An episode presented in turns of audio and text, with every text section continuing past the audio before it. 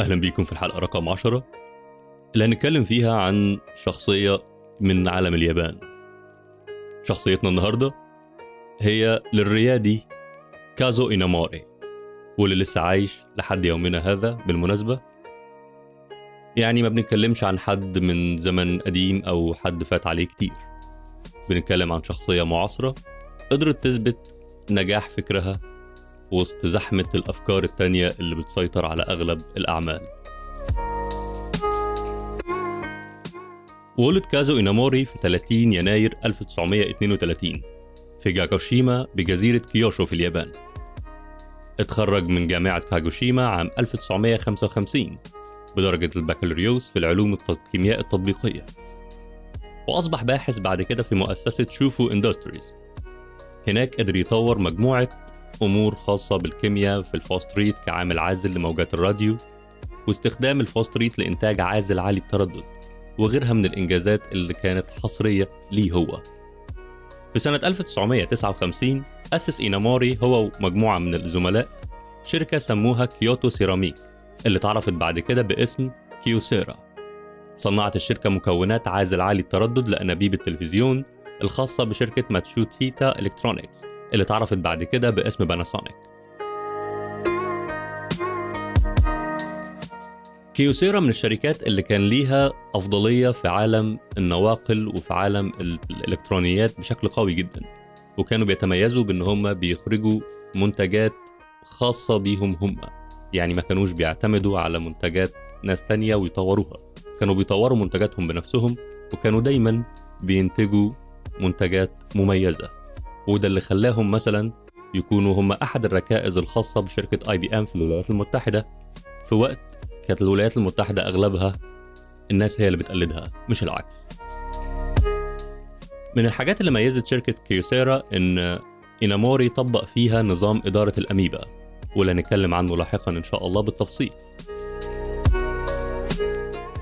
بعد كده انضم لصناعة الاتصالات السلكية واللاسلكية في اليابان في سنة 1984 أسس إيناموري شركة سماها DDI.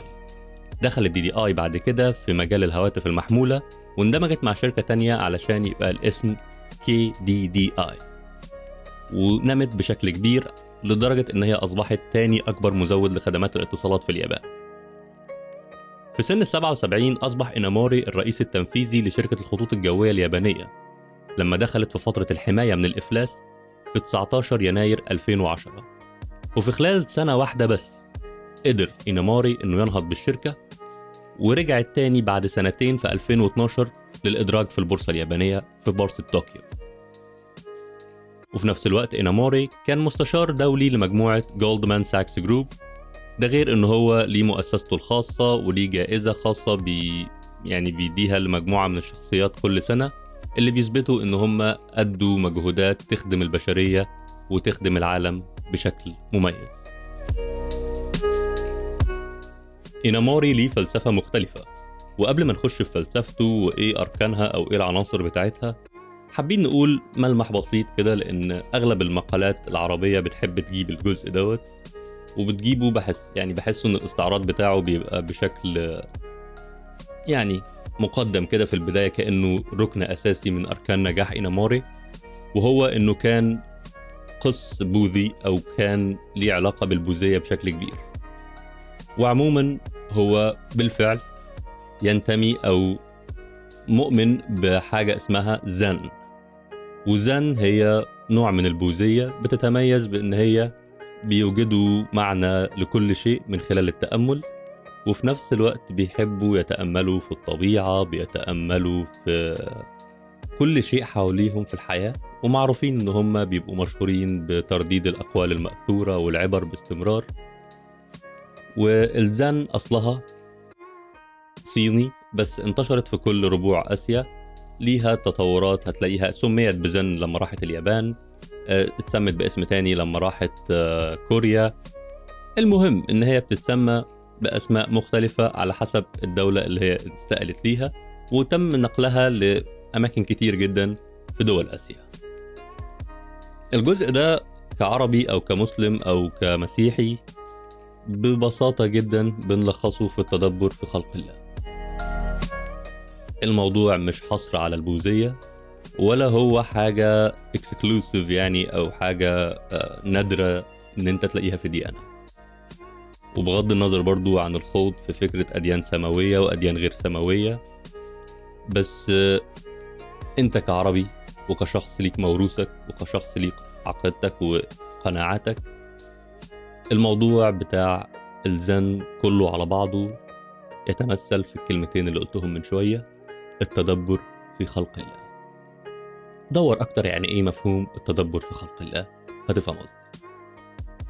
نرجع لموضوعنا الأساسي وهو كازو إناموري ومفهوم الإدارة الخاص بيه اللي بيتميز عن الناس اللي تبع المدرسة الأمريكية أو المدارس الأوروبية أو أو أو أو.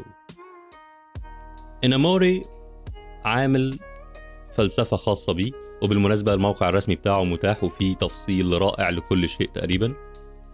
في فلسفته الإدارية بيتكلم عن 11 عنصر. العناصر دي بتتركز في واحد تحقيق الربح بشكل عادل. اتنين إنك تكون مع الحقائق والمبادئ. ثلاثة مبدأ العميل أولا ولكن المبدأ ده غير المبدأ المتعارف عليه عندنا وهنروح له بالتفصيل بعدين. أربعة مبدأ الأسرة الممتدة. خمسة اتباع نظام الجدارة. ستة تعزيز مفهوم الشراكة. سبعة الإدارة من قبل الجميع. ثمانية بناء الجسور بين العقول. تسعة قيمة الإبداع. عشرة إدارة شفافة.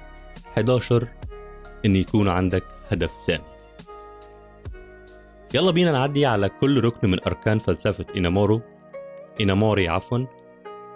علشان نفهم أكتر عنهم. وقبل ما نخش في التفصيل بتاع ال 11 مفهوم أو ال 11 مبدأ خلونا نعرف لمحة بسيطة عن كيوسيرا الشركة الرائدة بتاعة كازو إيناموري بدأت كيوسيرا كورشة عمل صغيرة. بدون فلوس بدون أوراق اعتماد كان مشروع فكرة في مكان صغير قامت على سواعد 28 شخص من الزملاء الموثوق بيهم لكازو إناموري. وكان الحاجة الوحيدة الكومن أو الحاجة الوحيدة اللي ما بينهم كلهم الأساس في الموضوع هي ثقتهم في بعضهم. اعتمدت إدارة كيوسيرا على جميع الموظفين إنهم يبذلوا أقصى جهد عندهم أو معنى أصح جهودهم الكاملة. وتكريس المديرين لحياتهم لاستحقاق ثقة الموظفين. الجميع بيؤمن ببعضه مفيش حد عنده دوافع أنانية. الجميع متحد علشان كيوسيرا تبقى شركة يقدروا يفتخروا بيها. بيقولوا إن عقول البشر قابلة للتغيير بسهولة وده ممكن يوحيلك إن العقل البشري حاجة سهلة. بس في نفس الوقت العقل البشري من أهم وأعقد الأمور اللي خلقها ربنا سبحانه وتعالى في الدنيا كلها. ومن هنا جت فلسفة كيوسيرا ربط العقول ببعضها. وعلشان تربط العقول ببعضها وتطلع منهم إنتاج مميز تروح بسرعة تعرف إيه هم ال11 مبدأ القائمة عليهم فلسفة كازو إناموري قلنا رقم واحد هو تحقيق الربح بشكل عادل. يعني هنا بنتكلم عن البعد عن الاستغلال الاحتكار الجشع. لو هنفتكر حاجة سريعة كده هنفتكر مبدأ عم رزق اللي اتكلمنا عليه في الحلقة السابقة. في القصة الموجزة عن حياة الراحل رحمة الله عليه الحاج محمود العربي. مؤسس مجموعة العربي المالكة لتوكيل توشيبا في مصر. الراجل كان بياخد هامش ربح 2 ل 3% في أي منتج بيبيعه. والنظرية دي أو الآلية دي طبقها الحاج محمود في بدايته واللي قلنا واتكلمنا عليها في الحلقة إن هي أجمل ما فيها إن هي بتسرع دورة المال بشكل عالي جدا وبالتالي في النهاية بتجمل معاه بربح مرتفع.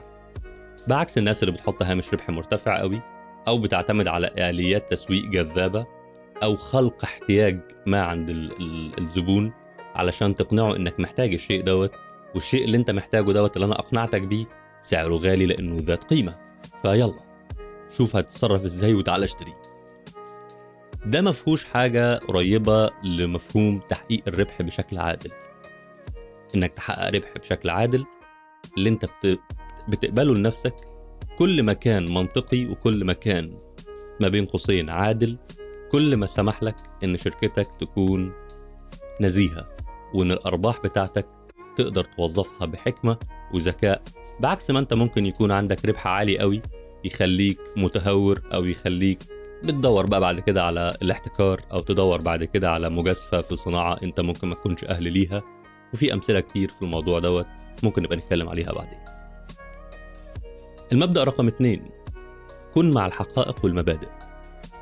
يعني مفيش حاجة اسمها اللي تغلبه العبه زي ما بيتقال في السوق المصري. مفيش حاجة اسمها التجاره شطارة ومعنى الشطارة إن أنا لو قدرت أضحك عليك أو قدرت أقنعك بشيء ما مش حقيقي قوي أو يعني أنت حظك إن أنت اقتنعت بيه أبقى أنا شاطر وأنت مغفل و... والعبارة اللي بتتلوها بعدها على طول القانون لا يحمي المغفلين. مفيش حاجة اسمها كده. لازم يكون عندك مجموعة مبادئ ولازم تكون بتتبع الحقائق في اتخاذ القرارات الخاصة بيك. ما ينفعش إن أنت تلوي الحقائق علشان تحقق مكسب أو علشان توجد ثغرة ما للتجاوز منافس أو لتحطيم حد بنفسك. المبدأ الثالث العميل أولا. ولكن هنا يا عزيزي الفاضل مش زي ما بنقول في بلادنا العربية إن العميل على حق علشان هو بيدفع. أو إن العميل على حق لأنه هو اللي بيدفع. لا مش ده خالص المقصود هنا. مبدئيا هنا برضو لازم أقول حاجة اتعلمتها من باشمهندس خالد الفرق رحمة الله عليه وكان نقلها لنا عن طريق دكتور سعد البراق إنه كان دايما بيقول العميل على حق لو هو العميل المناسب. بمعنى إن مش كل من خبط على باب المحل بتاعي أو البيزنس بتاعي وقال لي أنا معايا فلوس أقدر أشتري اللي عندك يبقى ده العميل المناسب بتاعي. المنتج بتاعي تم تصميمه لخدمة احتياجات معينة. الاحتياجات دي متمثلة في مجموعة معينة من الناس. يفضل إني دايما أبيع للناس دول. لكن إن أنا أبيع لأي حد أو إن أنا أبيع للي معايا يدفع وبس ده هنا مش صح. وليه مساوئ كتير وسلبيات كتير. نرجع للمبدأ بتاع العميل اولا ونوضح قصده إيه. القصد هنا عند إناموري إن انت دورك انك تخدم احتياج العميل. وعلشان تخدم احتياج العميل لازم تكون عارف دايما احتياجاته. أو حتى تسبقه بخطوة وتعرف تطور احتياجاته هيبقى عامل إزاي وتحاول تقدم له حاجة تساعده في الاحتياج القادم ليه. وده فرق كبير ما بينه وما بين إن أنا أوهمه إن هو في احتياج للحاجة دي. ونرجع الفيصل هنا هيكون اتباعك للحقائق والمبادئ. اللي لسه قايلين عليها من شوية. المبدأ اللي بعديه بعد مبدأ العميل أولا مبدأ الأسرة الممتدة. وده مبدأ قيم جدا جدا جدا. ولمسناه وشفناه في شخصية زي شخصية الحاج محمود العربي رحمة الله عليه. إنك في الشركة بتاعتك أو في المجموعة اللي أنت بتتعاون معاهم علشان تحققوا الهدف بتاعكم في شركتكم لازم يبقى فيه ثقة متبادلة.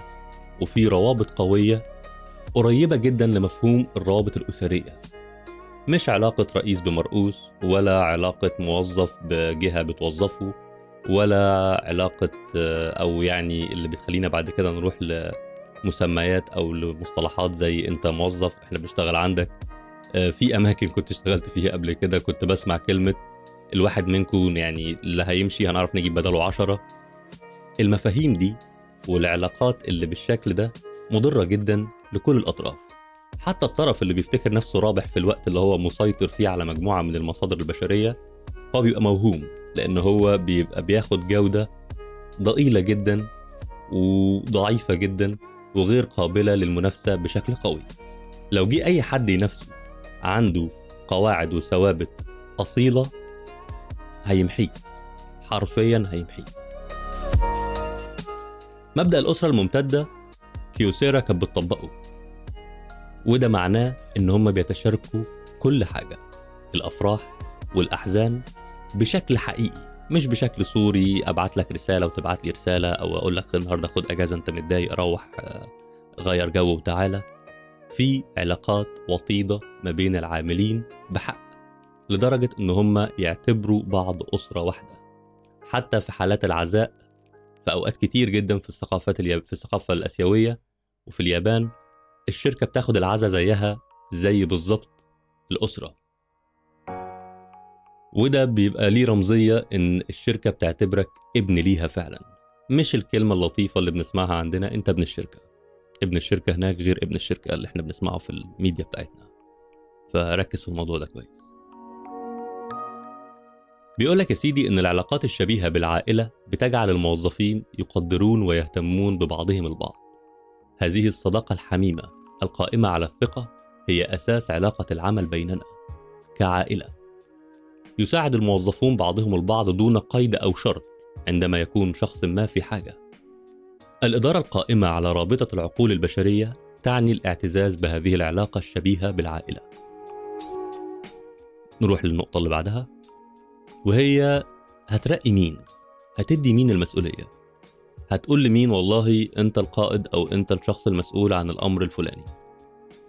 قريبك؟ صديقك؟ آه، شخص ما في توصية عالية عليه؟ آه، شخص ما جدير بالموقع أو جدير بالمنصب؟ هنا بيقول لك اتبع نظام الجدارة. في إدارة أي نوع من المنظمات أكتر حاجة مهمة تعملها هو إن يرأسها شخص مؤهل حقا للإدارة بتاعتها. الأشخاص الأكفاء هم الناس اللي بتقدر تنجز المهام وفي نفس الوقت بيحافظوا على الاحترام والثقة. والاستعداد الدائم لاستخدام كافة قدراتهم وقدرات فريقهم لتحقيق الهدف المنشود. وعلشان يبقى عندك كوادر كتير بالشكل ده لازم المنظومة أو المؤسسة بتاعتك تزرع مناخ بيتم فيه التأصيل والاستحقاق الخاص بالجدارة مش الاستحقاق الخاص على أي شيء ما تاني. النقطة اللي بعدها. عزز مفهوم الشراكة. كيوسيرا بدأت عملياتها زي ما قلنا على مجموعة من الزملاء اللي كانوا فاهمين وواثقين في بعض بشكل عالي جدا. وبدل العلاقة الرئيسية بين المديرين أو العاملين الموظفين بيهتموا بشراكات جانبية. يعني إيه؟ يعني أنا ببقى عارف كويس قوي إن الناس اللي معايا دول برضو ليهم أحلام ممكن تكون مختلفة شوية عن الحلم الكبير بتاعنا. يعني لو عندي موظف أو عندي مجموعة من الموظفين أنا شايف فيهم مقومات قوية وشايف فيهم إن هم حابين يعملوا شركات لنفسهم أعزز ده وأدعم ده وحثهم عليه كمان. وده كان بيعمله بالمناسبة باشمهندس خالد الفرخ رحمة الله عليه. في نفس الوقت شركتي لازم أبص للسوق بره مين ممكن يكون شريك استراتيجي ليا؟ مين أقدر أتعاون معاه؟ وتعاوننا ما بيننا وما بين بعض هيثمر بشكل سريع جدا لي وليا. وأي حد ألاقيه بيعمل ده أو بيحقق المعادلة دي لازم ما اتأخرش في إني أروح أمد له إيدي وأقول له إحنا في ما بيننا أشياء مشتركة ليه ما نتشاركش؟ ويبقى عندنا شراكة استراتيجية. النقطة اللي بعد كده الإدارة من قبل الجميع.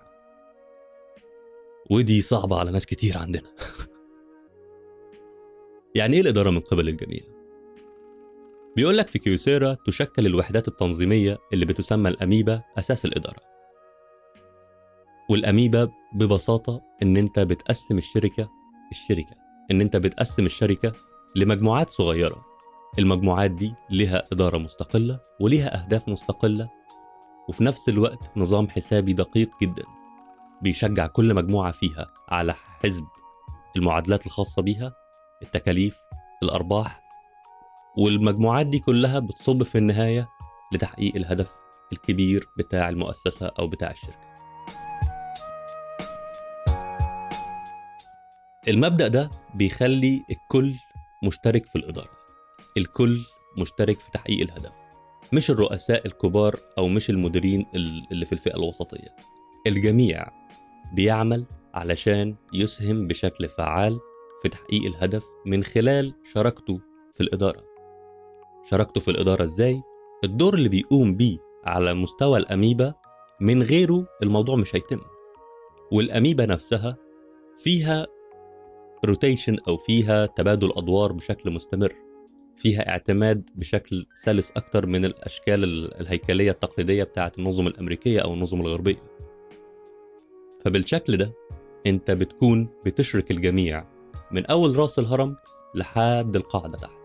الكل بيشترك في تناغم علشان يدير وينتج ويتفاعل. المبدأ اللي بعد كده هو بناء الجسور بين العقول. وهنا بيقول لك إن العقول البشرية بتختلف في درجاتها بتختلف مقوماتها من شخص للتاني ودي حاجة أساسية. أكيد مش كلنا زي بعض في الذكاء أو في نقاط القوة أو في نقاط الضعف. وعلشان تقدر تجمع الموظفين وفقا لعقلياتهم الفردية لازم يكون في جهود مستمرة لسماع الكل وإعادة التوجيه للناس اللي شتت أو اللي بعدت وفي نفس الوقت تعزيز الناس اللي مستمرة في إن هي تحافظ على الترابط ده. ده علشان يتم لازم يكون في محادثات باستمرار إدارة شفافة باستمرار إشراك للجميع باستمرار إبراز للتحديات ومواجهتها وكيفية مواجهتها والمخاطر اللي بتقابلنا باستمرار. مش هعمل لك إن الدنيا حلوة قوي أو إن أنا أديرك بالتخويف أو إن أنا أديرك بشكل فوقي نقعد ونتكلم ونتصارح ونفهم ونسمع أصوات بعض ونبني عليها مش نحجر عليها. قدرت تحقق المعادلة الخاصة ببناء الجسور بين العقول؟ هتلاقي نفسك تلقائيا بعدها بتقيم مبدأ اسمه قيمة الإبداع. إنك تلاقي مجموعة من الناس قادرة على الإبداع ده كنز جميل جدا يجب استثماره. وعلشان تعمل ده بدل ما تقعد تضيع نفسك وتضيع جهودك في تقليد الآخرين أنت لازم تنافس نفسك في إنك تطور تقنياتك الخاصة وتنافس نفسك في إنك دايما تخلق قيمة مضافة أصيلة مش منقولة مش على الجاهز. آه، مش رديئة مش آه، مستواها التنافسي ضعيف. لازم تتعب وتدور وتفكر وتسمع كويس لعملائك وتسمع كويس للناس اللي عندك وتتحدوا مع بعض علشان تبدعوا شيء مميز حقيقي. يخدمك ويخدم غيرك. وده بالمناسبة لما بيحصل بيخليك بعيد جدا عن ال- الناس اللي بتقعد تتنافس على الأسعار أو الناس اللي بتقعد تتنافس بشكل غير نزيه. بتخلي دايما ما بينك وما بينهم يعني مسافات طويلة أوي. على سبيل المثال في كيوسيرا حصل بحث وتطوير لحزم أشباه الموصلات متعددة الطبقات. ولما تم البحث ده بشكل صحيح أدى إلى نمو كبير جدا للشركة. بيقول إناموري هنا إن إحساسنا القوي بمهمتنا لتحقيق أهدافنا جعلنا نسعى جاهدين للابتكار يوميا وتوسيع خبراتنا التكنولوجية مما أدى إلى تراكم هذه الجهود اليومية إلى نتائج مبهرة. نروح للنقطة اللي بعد كده واللي جبنا سيرتها من شوية. الإدارة الشفافة الإدارة بشفافية الإدارة بدون كذب بدون تخويف بدون ضغوط. الثقة هي حجر الزاوية. في إدارة كيوسيرا. وعلشان يبقى عندك ثقة لازم يكون عندك شفافية في كل شيء. في النظام المالي في تقييم الموظفين في في المفاوضات في النزاعات في الاختلافات في كل شيء يكون في شفافية. كل ما كانت شركتك شفافة كل ما قدرت تكرس للثقة وللإنتاج وللإبداع وإن يبقى في عندك قيمة حقيقية في شركتك بتفتقر ليها مؤسسات كتير جدا. نيجي لآخر نقطة في مبادئ فلسفة كازو إناموري واللي ناس كتير عندنا بتحطها التانية أو التالتة في ترتيب أهدافهم وهو الهدف السامي كيوسيرا كشركة ابتدت في مكان إيجار مش مكان تمليك. وقبل ما يكون عندهم 100 موظف كان دايما كازو إناموري بيقول لهم كيوسيرا معمولة علشان تبقى صاحبة رؤية عالمية مش رؤية محلية. بالنسبة لشركة صغيرة شغالة بحوالي 28 فرد أو 29 فرد. مفيش راس مال كبير مفيش موارد ضخمة. إنك تكرر جملة إحنا عندنا وبنشتغل لرؤية عالمية ده أمر جلل أو أمر يحترم بالذات للناس الصادقة فيه لأن في ناس كتير بتبقى محترفة إن هي تبيع مجموعة كلام للناس الموظفين عندها إن إحنا هنعمل وهنسوي وهننجز وعندنا والقدرات والطموح والأفكار لكن هو فعليا أول لما بتيجي تكلموا عن الموارد البشرية بتلاقي مدرسة التخويف تكلموا عن الشفافية بتلاقي مدرسة إن مش كل حاجة ينفع تعرفها. بتلاقي أمور كتير عكس الأقوال بتاعت إحنا أسرة مع بعضينا وإنت ابن الشركة وهنكبر وهنبقى رقم واحد وبتبقى بتعرفهم دايما في ليفل أقل كمان. بتعرفهم دايما من من العبارات الرنانة بتاعت الشركة الأولى المنتج الأول الأفضل في الوطن العربي الأميز في العالم مش عارف الإيه. بيبقى هو لسه بادئ النهارده. أو بادئ امبارح ومحافظ على عبارات زي دي بيقولها وبيصدرها للمستخدم النهائي مش بيقولها جوه ما بين الموظفين وبعضهم. فابعدوا عن الأمور دي وفي نفس الوقت الشركات اللي تلاقوها بتردد الكلمات دي أو العبارات دي تقدر تعمل لها مجموعة اختبارات بسيطة علشان تعرف الناس دي فعلا قد القول اللي هم بيقولوه صادقين فيه ولا هي مجرد عبارة للبيع وللترويج؟ بكده يبقى إحنا خلصنا ال 11 عنصر من عناصر فلسفة كازيو إناموري. هنلاقيهم قريبين من أفكار كتير.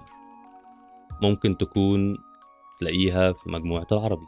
ممكن تلاقيهم قريبين من شركة ما في السعودية في الإمارات في قطر أيا كان المكان. أيا كانت الخلفية الثقافية أو العقيدة اللي بترتكز عليها المجموعة المبادئ دي مبادئ أصيلة غير معتمدة على الجشع أو على الربح أو على المنافسة الشرسة بتعتمد على مجموعة أركان منطقية عادلة قابلة للتحقيق بشرط واحد بس إن حضرتك والمجموعة اللي معاك تؤمن بيها.